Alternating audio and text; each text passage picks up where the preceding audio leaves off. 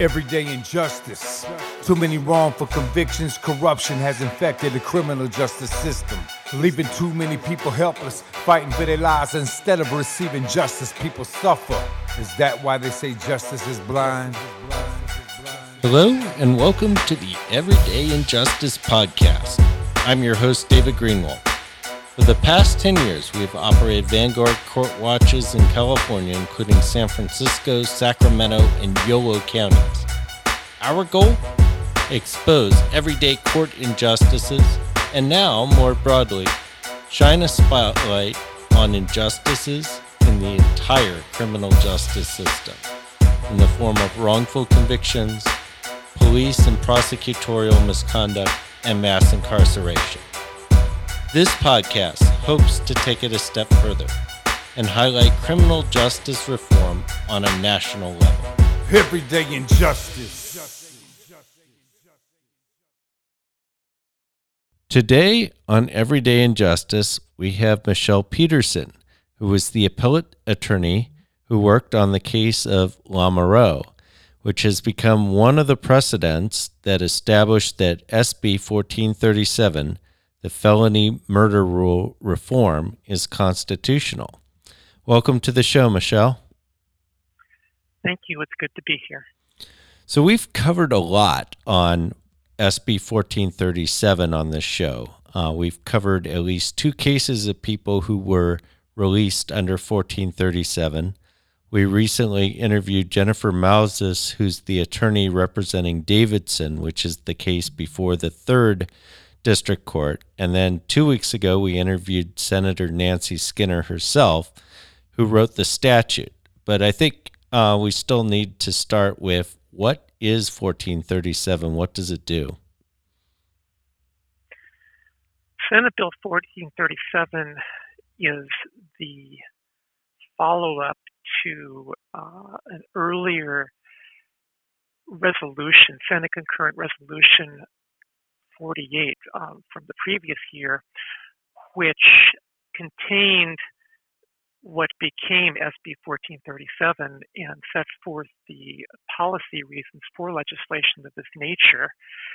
In short, what it does is it undoes the long-standing case law definition of uh, the uh, what we would call derivative liability for uh, the crime of murder, people who neither killed nor had intent to kill, nor had, if you will, constructive intent to kill, people who were convicted of murder based solely on their participation in a lesser crime. Uh, and it undoes uh, that kind of derivative liability in order to make the punishment fit the crime. That if a person gets involved in a street fight, uh, during which somebody then pulls out a knife and stabs another person, and, and the person who got into the fight had uh, didn't anticipate that uh, there would be any death or anything like that.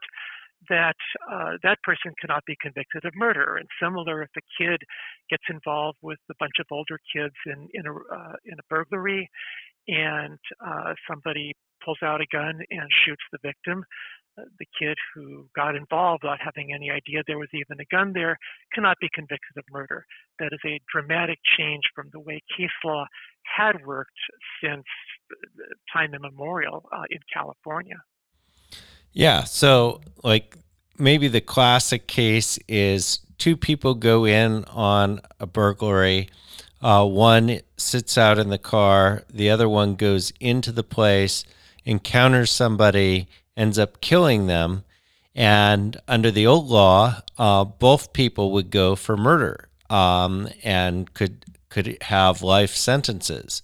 Under the new law, if they're determined not to be a major participant or acted in reckless indifference to human life, they would only be guilty of being part of the burglary. That's correct. And you've actually set forth the holding of an important California Supreme Court opinion from 2015 called People versus Banks, which held that people in that situation, the getaway driver, if you will, uh, are uh, not major participants with reckless indifference to human life, and therefore that person cannot be convicted uh, under the major participant and reckless indifference prongs. Back then, it was the difference between first degree murder with a sentence of 25 years to life and a sentence of life without parole for a special circumstance um, and uh, or possibly the death penalty. And now SB 1437 changed that to make that part of the definition of felony murder such uh, that the getaway driver in that circumstance cannot even be convicted of murder in the first place. They can be convicted of the crime that they intended to participate in, which in your example would be a burglary, but they can't be convicted of more than that. And once again, the idea behind Senator Skinner's legislation was to make the punishment fit the crime. Crimes in California are defined by what people did and what people thought. And uh, in these derivative liability situations, frequently they were convicted, people would be convicted of what they did, but not based on what they thought. And the idea behind SB 1437 was to eliminate that disconnect. And, you know, it's interesting because I've been covering court cases for a decade now. And up until 1437, I, I really didn't recognize just how grave an injustice this is. We we've had cases where people have literally been in prison for decades and very minor participants in the crime and in some cases probably wrongfully convicted in the first place. I mean we're we're over we're seeing the overturning of massive injustice here and I think you put your finger on something that I consider to be important, and, and that is the question of wrongful convictions we read about innocence projects and uh, how they can occasionally free people from wrongful convictions because of some sort of extraordinary work funded by a law firm, perhaps. They get investigators involved. Uh, and, and it's, it's wonderful to see those stories. But those stories are just a tiny, tiny fraction of the convictions that uh, occur in California for major crimes. It is extremely difficult, if not virtually impossible, for an average person who is convicted of a crime to be able to muster the resources necessary to try and figure out a way to undo that conviction uh, after an, an, unsuccessful appeal. And the appellate system is very limited in what it can or will do.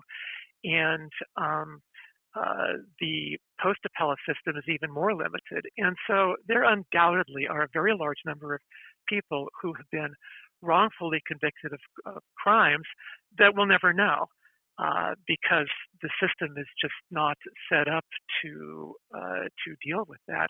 How many of them have been languishing in prison? We'll never know. But uh, at the very least, with the enactment of SB 1437, the idea that a person could languish in prison for uh, many years or even decades beyond the crime that they actually are known to have participated in, uh, that's not going to happen anymore. And Ms. Lamoureux's case may well be an example of that. I wasn't involved in the first trial or the first appeal, so I don't know the case that well. But when I review the Court of Appeals opinion, the evidence that was used to convict her and then to affirm her conviction looks awfully thin to me. And uh, most of it is based on the fact that she got involved after the fact, which she clearly did. But uh, was she knowledgeable before the fact of what the shooter intended to do? We don't know. We're never going to know, um, at least from the perspective of the appellate system. These kinds of things aren't going to happen anymore if uh, SB 1437 uh, becomes uh, fully enacted in California, as I believe it will. So, um, you just mentioned Lamoureux, which is where I was going to head with all of this. Um, so, what uh, what do you know about that case, and what can you tell us? Ms. Lamoureux's case dates back to 2011. Ms. Lamoureux was uh, a, a, school teacher and a housewife. uh, she was in her mid 40s when all this happened, and uh, she would probably say she was having a midlife crisis, and uh, she got involved with uh, some people who had some rather unsavory connections. Uh, she had uh, lived with one for a number of years, and named Insera, and he had a, a, friend, Kyle Miller, who ended up being the shooter. and so the nature of the case was that Miller and possibly Insera, although he was acquitted ultimately, uh, decided to rob uh, and burglarize Miller's uncle, Bradley Capon, who kept a store of cash and a large store of drugs on him.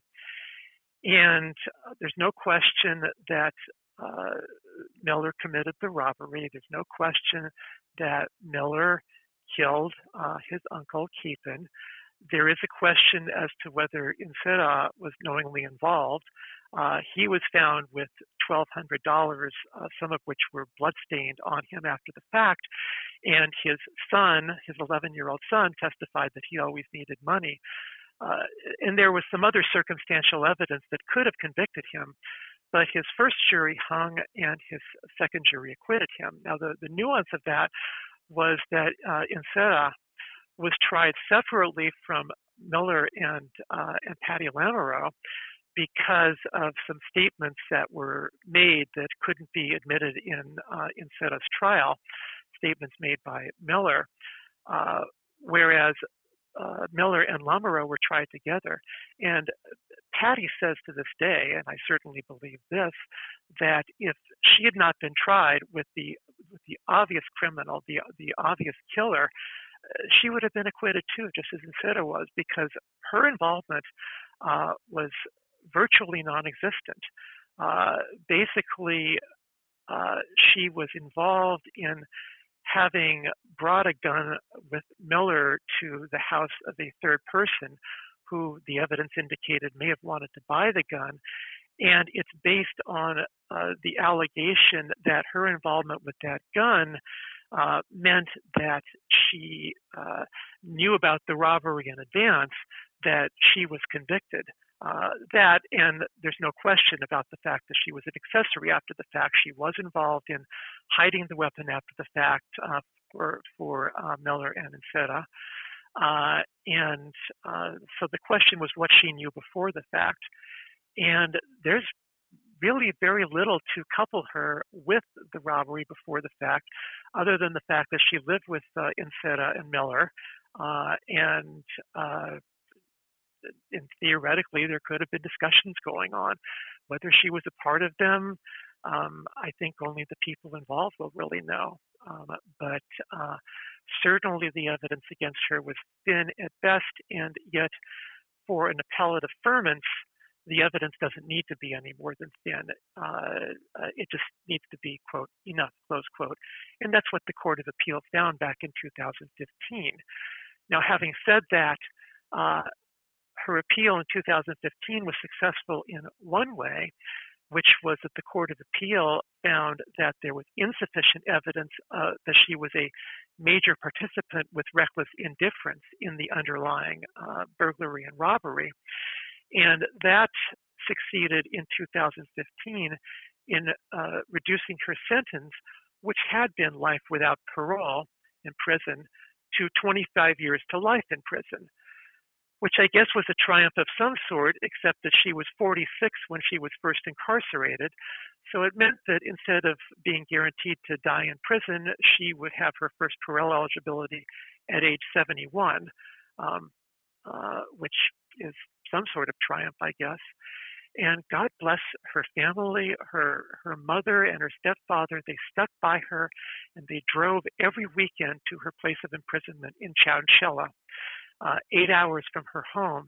And her mom says, I never let on what I was feeling inside. I always smiled. I was always positive.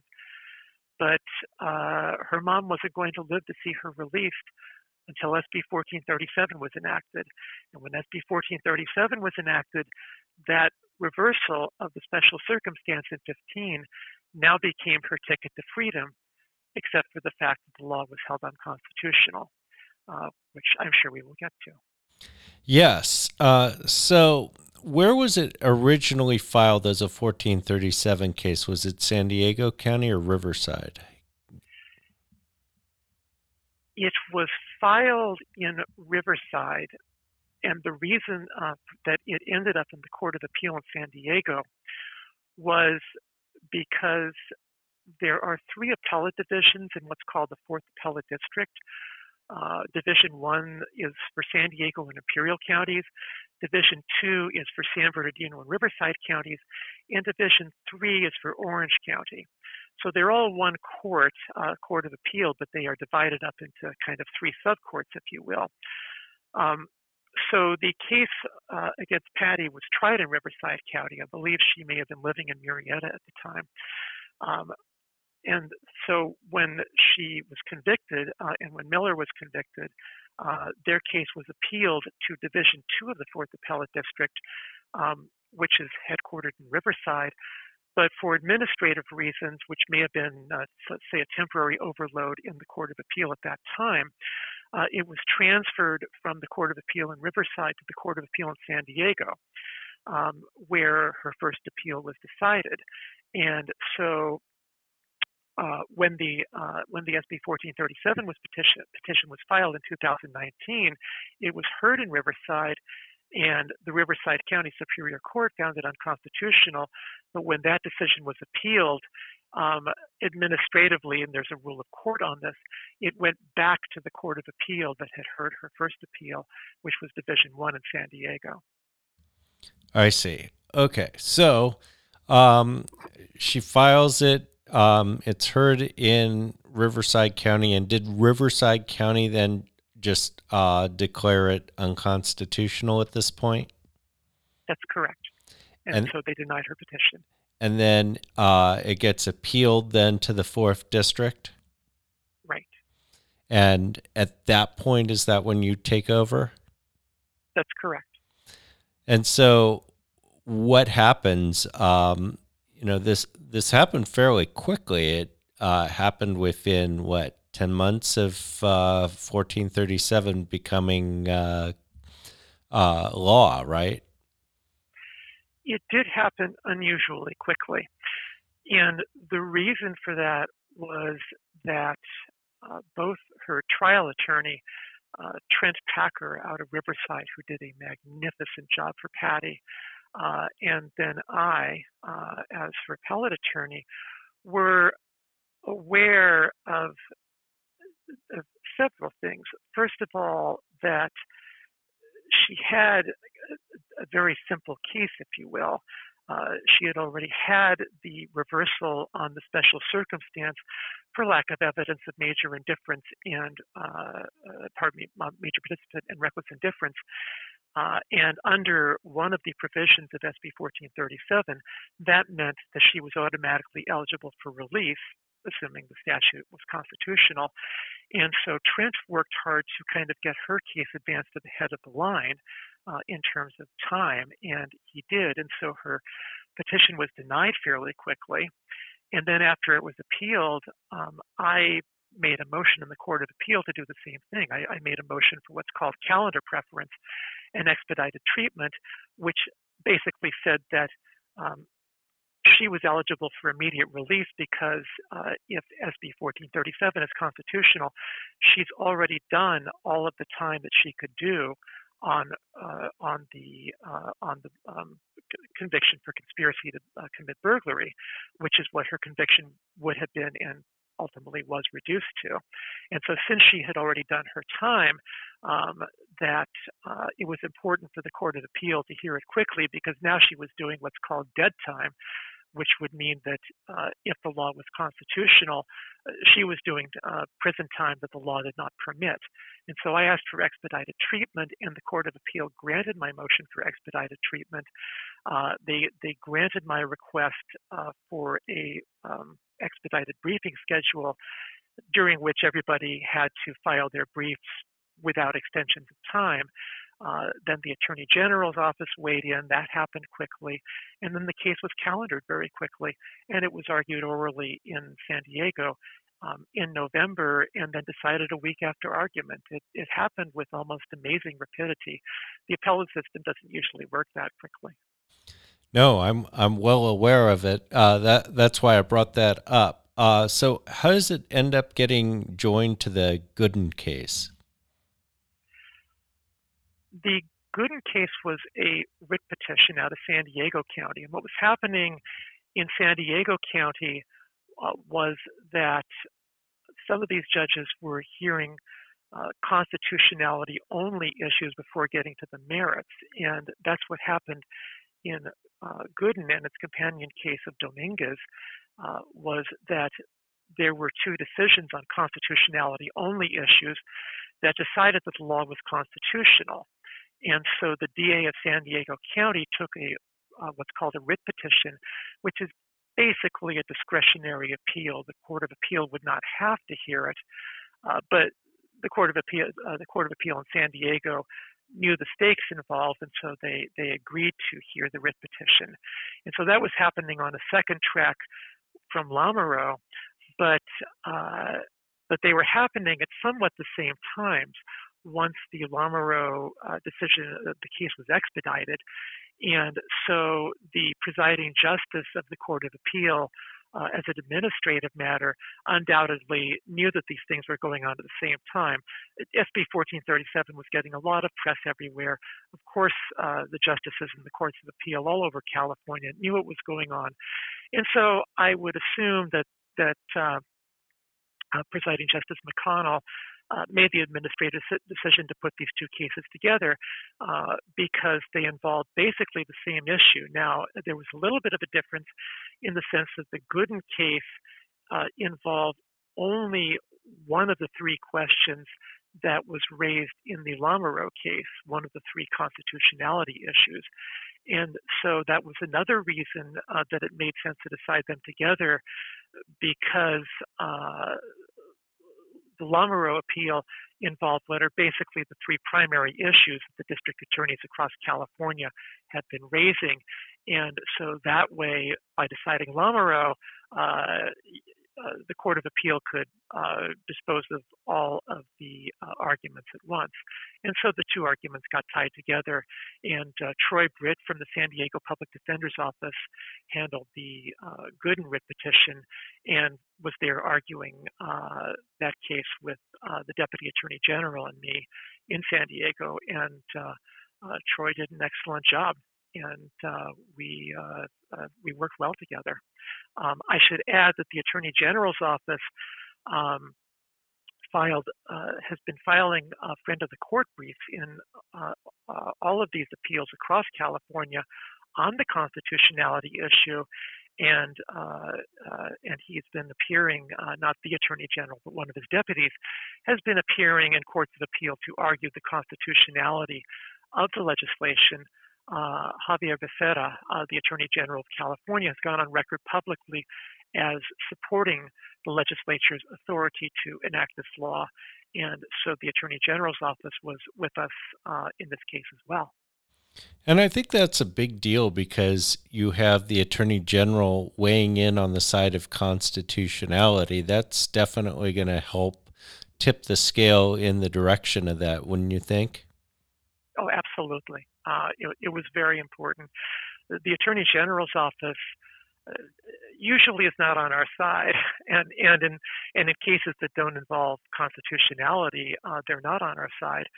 Uh, but this involved the authority of the, legislature to enact the legislation, and uh, the attorney general certainly believed in the legislature's authority to enact the legislation.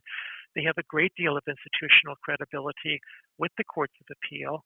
They are the most common litigant in the courts of appeal, and uh, yes, their their support was invaluable, absolutely. And uh, Nelson Richards, who's the deputy attorney general in the case, wrote uh, wrote an excellent brief and has been writing excellent briefs. And uh, his fine work has been invaluable as well. Um, not to mention that he's a genuinely nice guy who I've really enjoyed working with. So, what is your main argument for why it was constitutional? We've adhered to the straight and narrow. we have adhered to the principle that you see over and over and over again in California Supreme Court opinions, Court of Appeal opinions, opinions in every court nationwide up to the U.S. Supreme Court. And that is that when you've got a statute, or in California's case, ballot propositions that become statutes, you read the statutes and ballot propositions to say exactly what they say no more, no less. Um, and that's all we did. Um, and I've been emphasizing it in every single one of my appellate briefs, uh, in, in uh, beginning with the Chau Vo case, uh, the first uh, appellate brief I filed in February of 2019, and then, of course, in Patty's case, um, that the statute says what it says and it means what it says.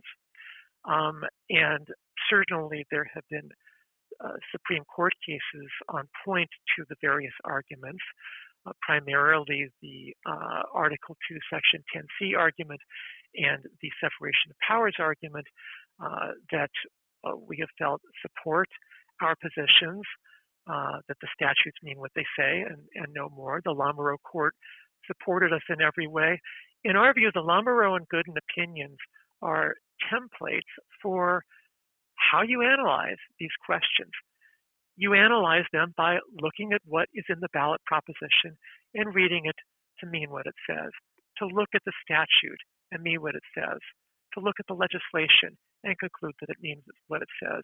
And um, the Lamoureux and Gooden opinions follow the, uh, the, the methodology that we and the Attorney General and the San Diego Public Defender's Office used, which was to read the statutes and the propositions and the legislations for no more than they say. It's a principle that uh, that defendants in criminal cases, when they appeal, uh, when they lose their appeals, the court, the courts of appeal and Supreme Court will frequently say, "We are not allowed to read the statute for more than it says." Well, we use that principle this time, but the district attorneys opposed it, at least the ones that have been uh, opposing constitutionality. And they brought in this case law principle and that case law principle and another case law principle, and uh, basically said that no, the appellate courts should be theorizing what the voters would have meant uh, by these ballot propositions had the propositions included the language that wasn't there. And and and we have said no, you can't do that. If the language is not there, you can't create the language that's not there.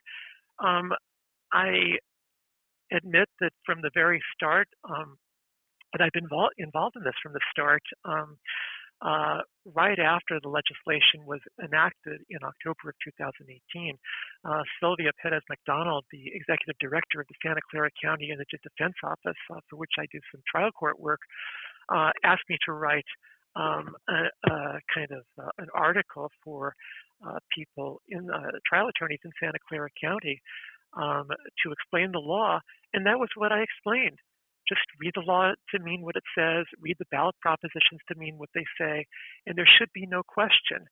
Um, and unfortunately, I underestimated the ability of uh, district attorneys to come up with creative arguments on how to circumvent the plain language of what the law actually says and what the propositions actually said. But we simply adhere to the straight and narrow, and so far it's worked.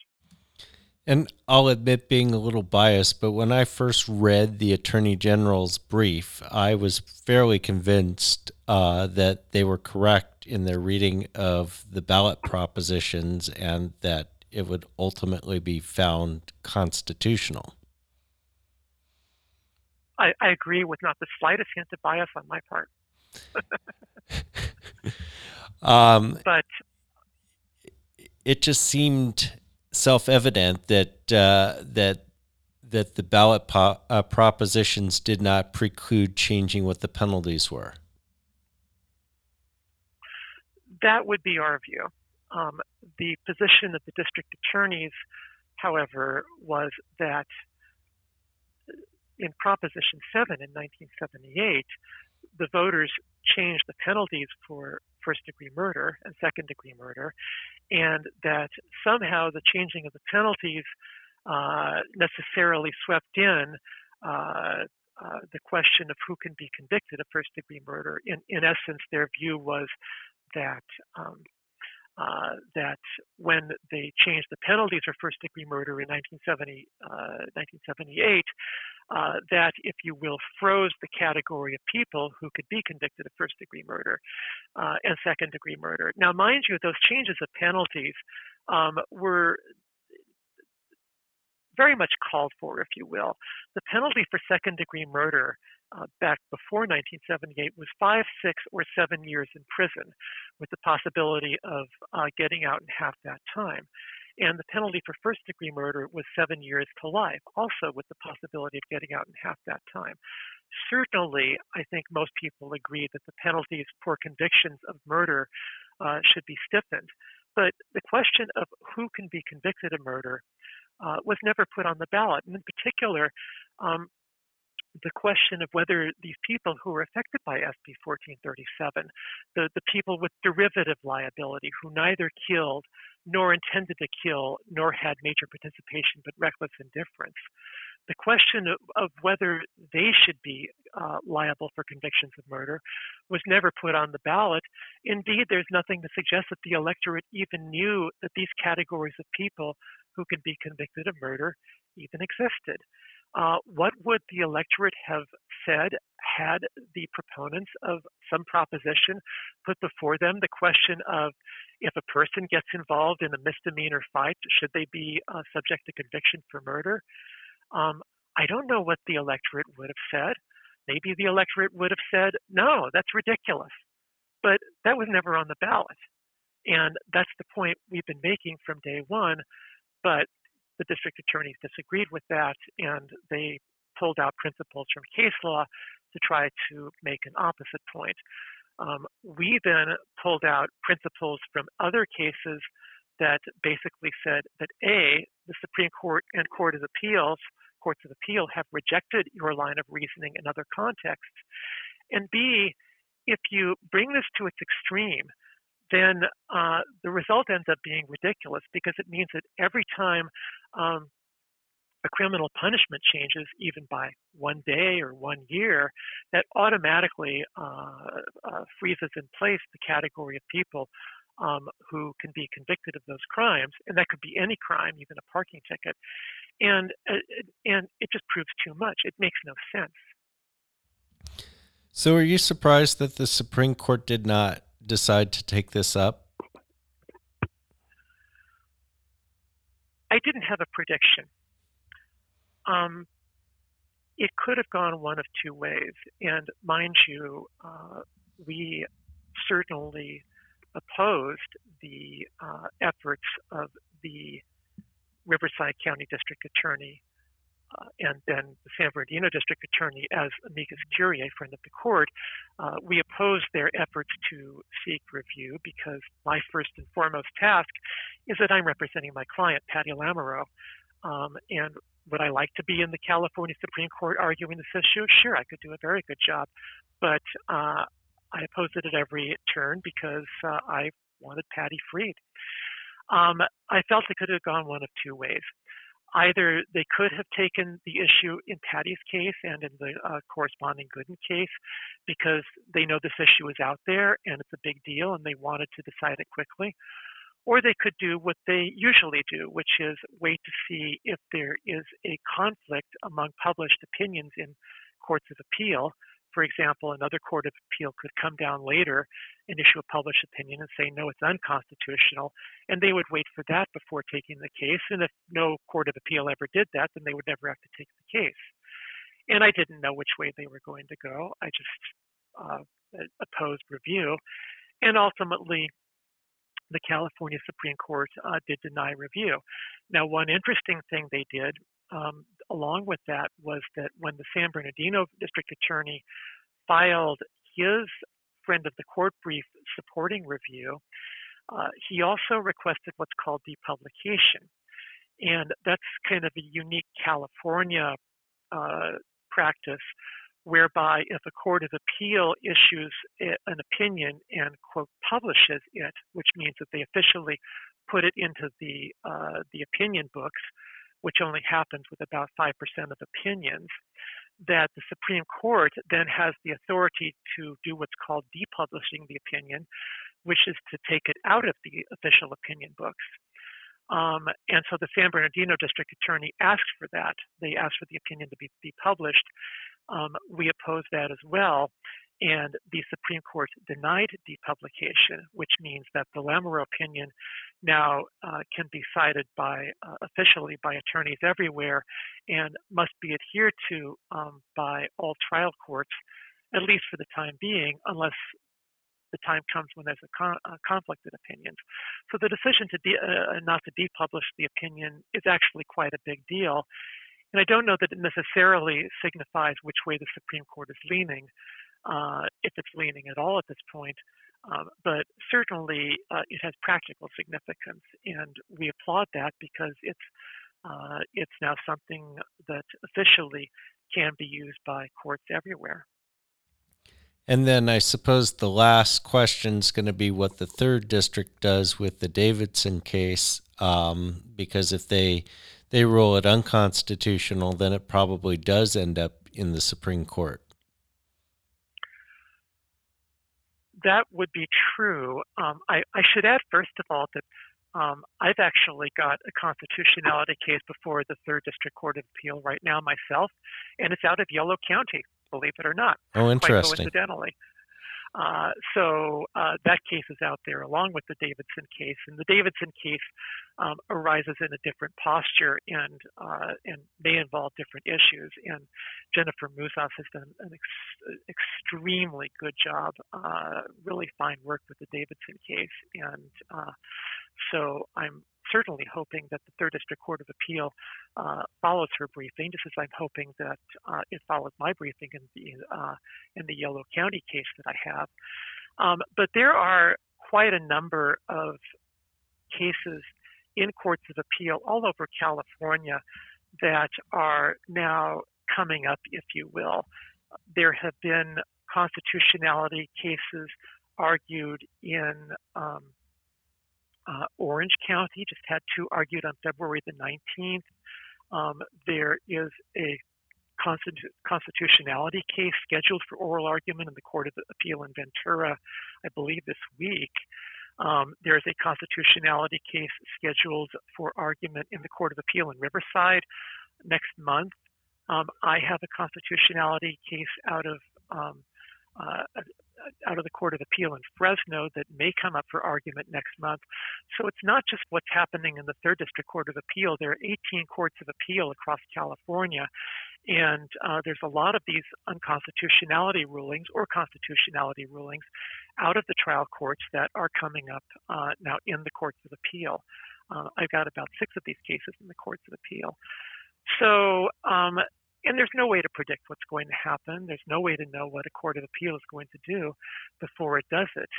Um, the only thing, uh, the only thing that we know is that there, there, um, uh, the Court of Appeal in Riverside is unique in California in that it will issue what are called tentative opinions, where it will say this is what we're intending to do unless somebody talks us out of it and it's issued two tentative opinions in these types of cases, and both of them have supported constitutionality following the Lamoureux and Gooden opinions.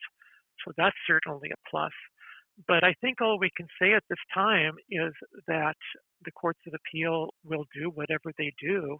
And if any one of them finds um, SB 1437 unconstitutional, then almost certainly that case will go up to the California Supreme Court.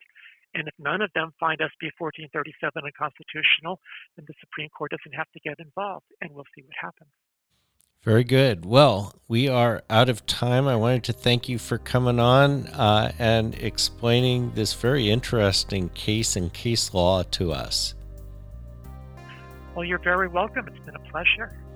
That was Michelle Peterson. You're listening to Everyday Injustice. I'm your host, David Greenwald, and join us again next time for more tales from the court system.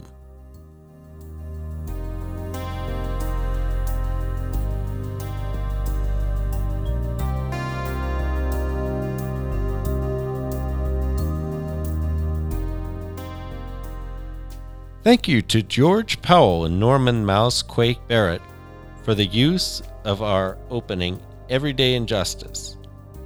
You can see more of George's music at www.justiceforgeorgepowell.com. That's Justice for George Powell, all one word, com.